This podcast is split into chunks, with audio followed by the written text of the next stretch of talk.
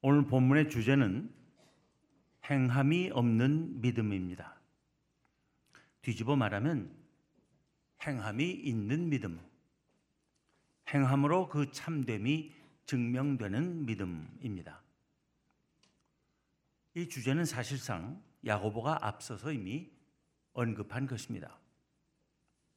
1장 22절에서 그는 쓰기를 너희는 말씀을 행하는 자가 되고 듣기만 하여 자신을 속이는 자가 되지 말라 했는데 그것은 참된 믿음이란 하나님의 말씀을 듣기만 하는 것이 아니라 순종으로 받아들이고 그대로 행하는 것임을 강력히 암시하는 것이었습니다. 말씀대로 행하지는 않으면서 말씀을 들은 것만 가지고 자기가 믿음이 있다고 생각하는 것은 착각이라는 말입니다.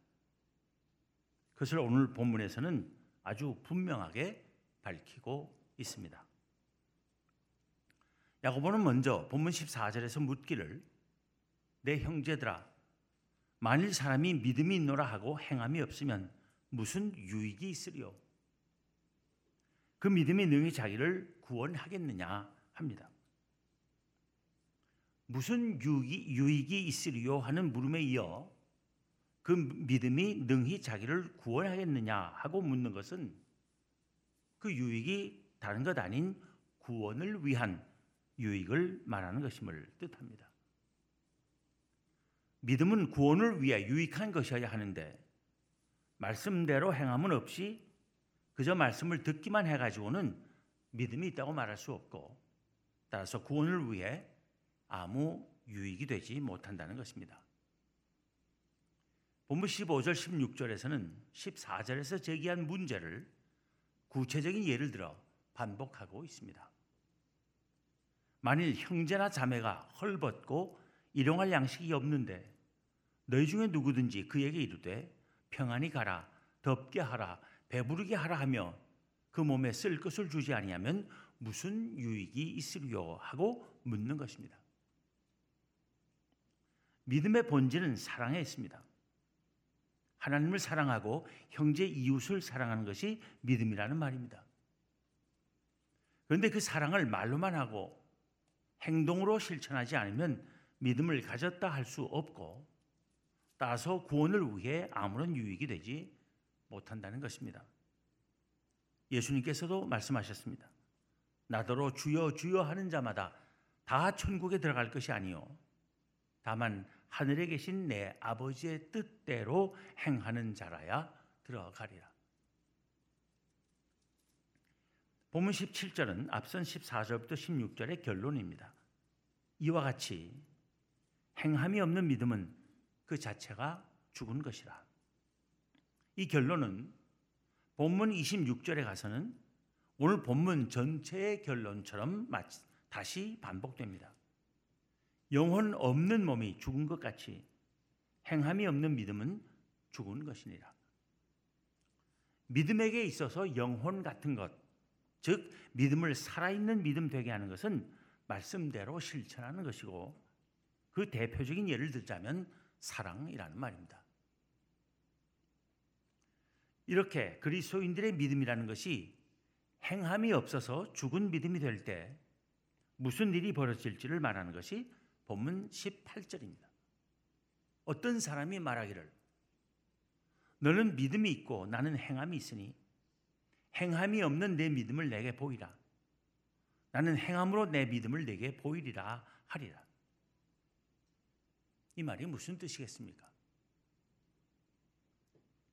그 뜻을 좀 더 생생하게 잘 풀어서 말하면 다음과 같습니다.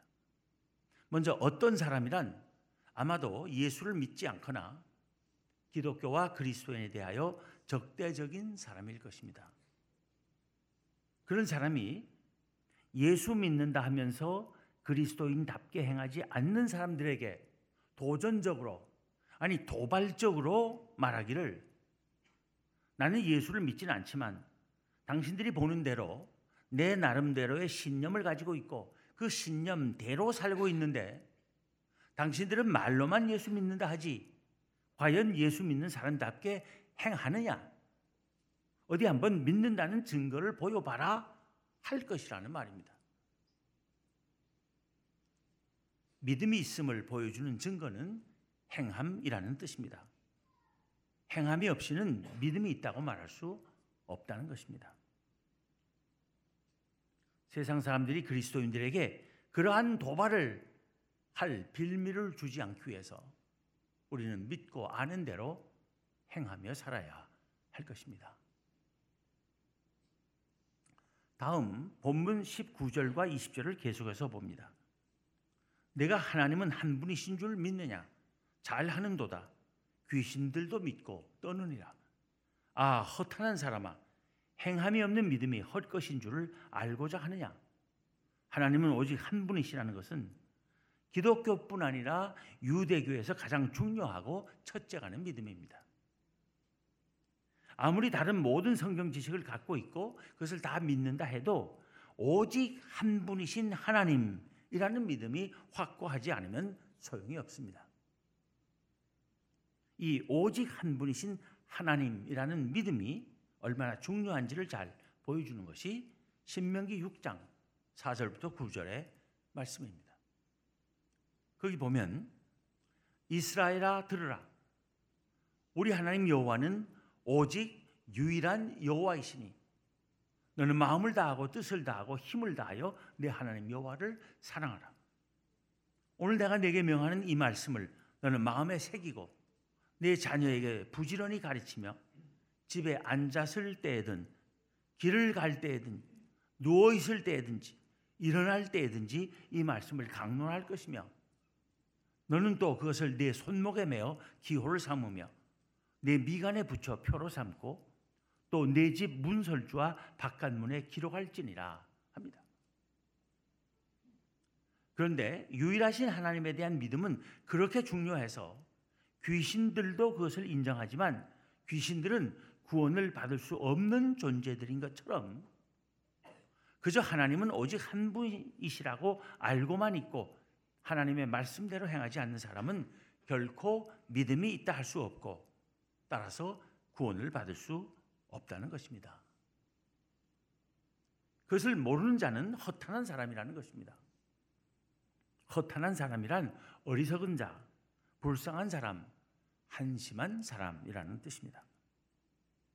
아, 허탄한 사람아, 행함이 없는 믿음이 헛것인 줄을 알고자 하느냐 하는 것은 조금 풀어서 말하자면 아니, 행함이 없는 믿음은 헛것이라는 것, 그걸 모르다니 이 한심한 작자야.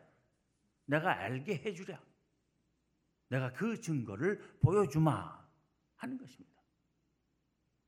그래서 야고보는 이어지는 본문 21절부터 25절에서 행함으로 온전한 믿음을 인정받은 성경의 두 인물을 증거로 예를 든 것입니다. 먼저 21절부터 24절에서는 아브라함을 말합니다. 우리 조상 아브라함이 그 아들 이삭을 제단에 바칠 때 행함으로 의롭다 하심을 받은 것이 아니냐. 내가 보거니와 믿음이 그의 행함과 함께 일하고 행함으로 믿음이 온전하게 되었느니라. 이에 성경에 이른바 아브라함이 하나님을 믿으니 이것을 의로 여기셨다 는 말씀이 이루어졌고 그는 하나님의 벗이라 칭함을 받았나니 이로 보건대 사람이 행함으로 의롭다 하심을 받고 믿음으로만은 아니니라. 실제로 하나님께서는 선지자 이사의 입을 빌려 말씀하시기를 너 이스라엘아 내가 택한 야곱아 나의 벗 아브라함의 자손아 하신 적이 있습니다.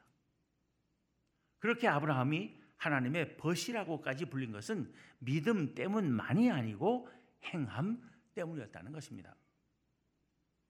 하나님으로부터 너는 너의 고향과 친척과 아버지의 집을 떠나 내가 네게 보여줄 땅으로 가라.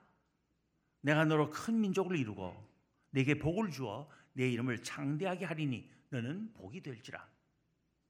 너를 축복하는 자에게는 내가 복을 내리고 너를 저주하는 자에게는 내가 저주하리니 땅의 모든 족속이 너로 말미암아 복을 얻을 것이라 하시는 말씀을 듣고 75세 나이에 그 말씀대로 정든 삶의 터를 떠난 아브라함에게서 바울이 믿음을 보았다면 야고보는 믿음의 실천을 본 것입니다.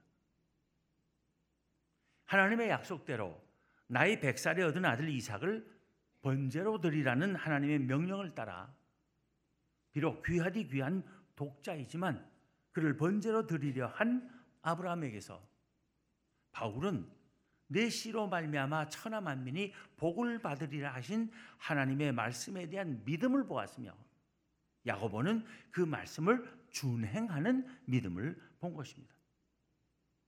바울과 야고보가 각각 다른 것을 보고 다른 말을 한 것이 아닙니다. 믿음과 행함에 관한 바울과 야고보의 말은 서로 다르거나 모순되는 말이 아니라 성경에서 말하는 믿음과 행위 사이의 관계와 그 의미를 서로 보완하고 더욱 확실하게 해주는 것입니다. 야고보는 또 본문 25절에서는 라합을 예로 듭니다.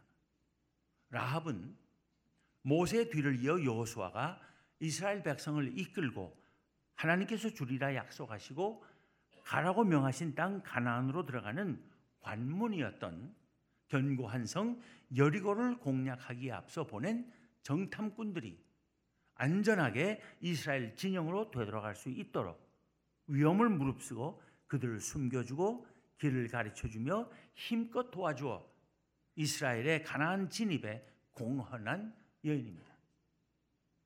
그녀가 그렇게 한 것은 이스라엘을 향한 하나님의 뜻을 믿었기 때문입니다. 그녀는 이스라엘과 함께 하시는 하나님의 역사를 믿기만 하고 가만히 팔짱 끼고 앉아 있었던 것이 아닙니다. 그녀는 그 믿음을 따라 그녀가 해야 한다고 생각한 것을 실행한 것입니다. 그 행함 때문에 그녀는 여호수아와 이스라엘로부터 그녀의 의로움을 인정받았고 그녀와 그녀의 온 가족이 생명을 보존할 수 있었다는 것입니다. 본문 25절, 26절 봅니다. 또 이와 같이 기생 라합이 사자들을 접대하여 다른 길로 나가게 할 때 행함으로 의롭다 하심을 받은 것이 아니냐. 영혼 없는 몸이 죽은 것 같이 행함이 없는 믿음은 죽은 것이니라. 오늘 본문에서 보는 야고보의 주장은 행함으로가 아니라 오직 믿음으로만 구원을 얻을 수 있다는 사도 바울의 주장에 정면으로 맞서는 것으로 보일 수 있습니다. 그러나 우리는 이 구절들이 우리 개신교 신앙의 핵심이라 할 수 있는 이신칭의론을 부인한다고 볼 수 없습니다. 우리는 앞서서 이미 흔히 대립적인 입장에 서 있다고 여기기 쉬운 야고보와 바울 사이에 근본적인 일치가 있음을 보았습니다. 즉, 내 이웃 사랑하기를 내 몸과 같이 하라 하신 최고의 법을 지키면 잘하는 것이라 한 야고보서 2장 8절과 사랑은 율법의 완성이니라 하는 로마서 10장 10절은 근본적으로 같은 복음의 입장에 서 있음을 확인한 바 있습니다. 사도 바울은 또 갈라디아서 5장 6절에서 쓰기를 그리스도 예수 안에서는 할례나 무할례나 효력이 없으되 사랑으로서 역사하는 믿음뿐이니라 했습니다. 그냥 믿음뿐이니라 한 것이 아니라 사랑으로 역사하는 믿음뿐이라 한 것입니다. 즉 참된 믿음 속에는 사랑의 행위가 행함이 들어 있어야 한다는 것입니다. 따라서 그러므로 사람이 의롭다 하심을 얻는 것은 율법의 행위에 있지 않고 믿음으로 되는 줄 우리가 인정하노라 한 로마서 3장 28절 같은 말씀, 말씀들 때문이 아니더라도 오늘 본문 자체만으로도 이신 칭의로는 확고히 유지될 수 있는 것입니다. 야고보서는 우리가 믿음으로 의롭다 하심을 받는 것이 아니라고 말하는 것이 아니라 그 믿음이 산 믿음, 즉 참된 믿음이어야 하는데 참 믿음은 행함으로 증명되는 것이라고 말하는 것입니다. 다시 말하면 오늘 본문은 믿음으로 만으로 믿음만으로 구원을 얻을 수 있느냐 없느냐를 묻고 있는 것이 아니라 행함이 없이 참 믿음이 될 수 있느냐 없느냐를 묻고 있는 것입니다. 그러므로 야고보서와 로마서는 서로 대립되는 생각들을 드러내는 것이 아니라 하나로 조화될 수 있고 조화되어야 하는 사고들을 보여주는 것입니다. 바울은 참된 믿음 대신 행함으로 구원을 받기를 애쓰는 사람들에 맞서 말한 것이며 야고보는 단순히 지적인 동의를 참된 믿음과 혼동하는 사람들에 맞서 말한 것입니다.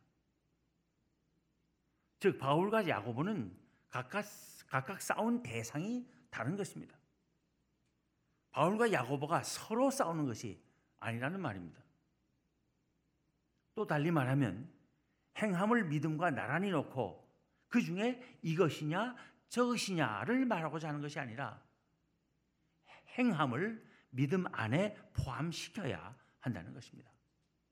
17절에서 행함이 없는 믿음은 그 자체가 죽은 것이라는 것이나 20절에서 행함이 없는 믿음이 헛것이라고 하는 것이나 26절에서 영혼 없는 몸이 죽은 것 같이 행함이 없는 믿음은 죽은 것이니라 하는 것이 바로 그것입니다. 행함이 없이 말로만의 믿음, 머리로 알기만 하는 믿음은 우리를 구원하는 참 믿음이 될 수 없다는 것입니다. 예를 들어 19절에서 내가 하나님은 한 분이신 줄을 믿느냐?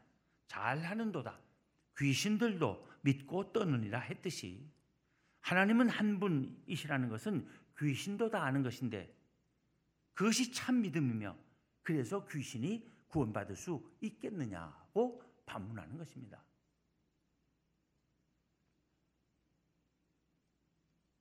우리가 의롭다 하심과 구원을 얻는 것은 오직 우리의 믿음으로입니다. 그러나 참된 믿음은 행함으로 나타나는 것입니다. 행함으로 구원 얻는 것은 아니지만 구원회로 택하심을 받은 사람이라면 행해야 하고 행하게 되는 것입니다. 참된 믿음은 삶의 변화와 선한 행위를 낳기 때문입니다. 거꾸로 말하면 삶의 변화와 선한 행위가 없는 사람은 참된 믿음을 가졌다고 할 수 없다는 것입니다. 하나님의 은혜로 거저 얻은 구원에 만족하는 것으로 그치는 것이 아니라 그 하나님의 은혜에 감격하고 감사하며 응답하고자 자발적으로 선을 행하며 의를 실천하는 것이 우리의 믿음의 삶인 것입니다. 물론 이것은 우리 스스로의 의지와 힘으로 되는 것은 아니라 성령의 역사로 인하여 이루어지는 것입니다. 따라서 성령께서 우리에게 말씀을 깨닫게 하실 뿐만 아니라 깨달아 안 대로 행할 수 있게 해 주시기를 날마다 간구해야 하는 것입니다. 14절에서 야고보는 내 형제들아 만일 사람이 믿음이 있노라 하고 행함이 없으면 무슨 유익이 있으리요 합니다. 우리의 믿음이 무익한 것이 되지 않도록 해야 할 것입니다. 15절 16절에서는 만일 형제나 자매가 헐벗고 일용할 양식이 없는데 너희 중에 누구든지 그에게 이르되 평안히 가라 덥게 하라 배부르게 하라 하며 그 몸에 쓸 것을 주지 아니하면 무슨 유익이 있으리요 하는데 하나님께서는 이 말씀을 통해서 우리의 행할 바를 구체적인 예를 들어 지시하고 계십니다. 우리의 삶이 우리 주변의 형제 자매에게 무익한 것이 되지 않아야 하겠습니다. 26절에서 행함이 없는 믿음은 죽은 것이라고 한 말을 통해 하나님께서는 우리의 믿음이 죽은 믿음이 되지 않게 하라고 경고하고 계십니다. 오늘 본문을 전체적으로 볼 때 야고보는 질문, 대답, 질문의 형식을 사용하고 있습니다. 본문 14절, 15절과 16절, 19절 상반절, 20절, 21절, 25절은 질문의 형식이고 그 중간중간에 17절과 18절, 19절 하반절, 22절부터 24절, 그리고 26절은 대답의 형식입니다. 이 질문, 대답, 질문으로 된 고대 문장 형식은 통렬한 비판을 통해 사람들에게 어떤 관점을 설득시키기 위해 사용하곤 하던 화법이었습니다. 즉 야고보는 오늘 본문을 통해서 행함 없는 죽은 믿음을 통렬히 비판하며 그리스도인들이 하나님의 말씀대로 행하여 온전한 믿음의 소유자들이 될 것을 권면하고 있는 것입니다. 우리 모두 말씀대로 행함으로써 온전한 믿음, 살아있는 믿음의 사람들이 되기를 기원합니다. 기도하겠습니다. 하나님, 아무것도 아니고 또 하나님께 아무것도 내어놓을 수 없는 죄인들에 불과했던 저희들을 하나님께서 사랑하여 주시고 저희들로 하여금 예수 그리스도를 알게 하시고 그를 믿는 믿음 안에서 구원의 진리와 영원한 하나님 나라의 진리를 깨달아 알게 하여 주신 은혜를 감사합니다. 하나님, 저희에게 날마다 더 새롭고 깊은 말씀의 지식을 갖게 하여 주시기를 원합니다. 그러나 저희들의 믿음이 단지 지식으로 그치지 말게 하시고 깨달아 안 말씀대로 행하며 사는 믿음이 되게 하여 주옵소서. 그래서 저희들이 죽은 믿음이 아니라 살아있는 믿음, 온전한 믿음의 소유자들이 되게 하여 주옵소서.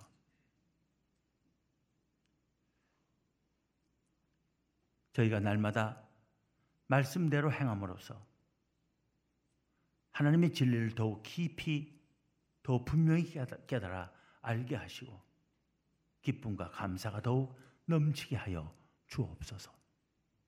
우리 주 예수 그리스도의 이름으로 기도하옵나이다. 아멘.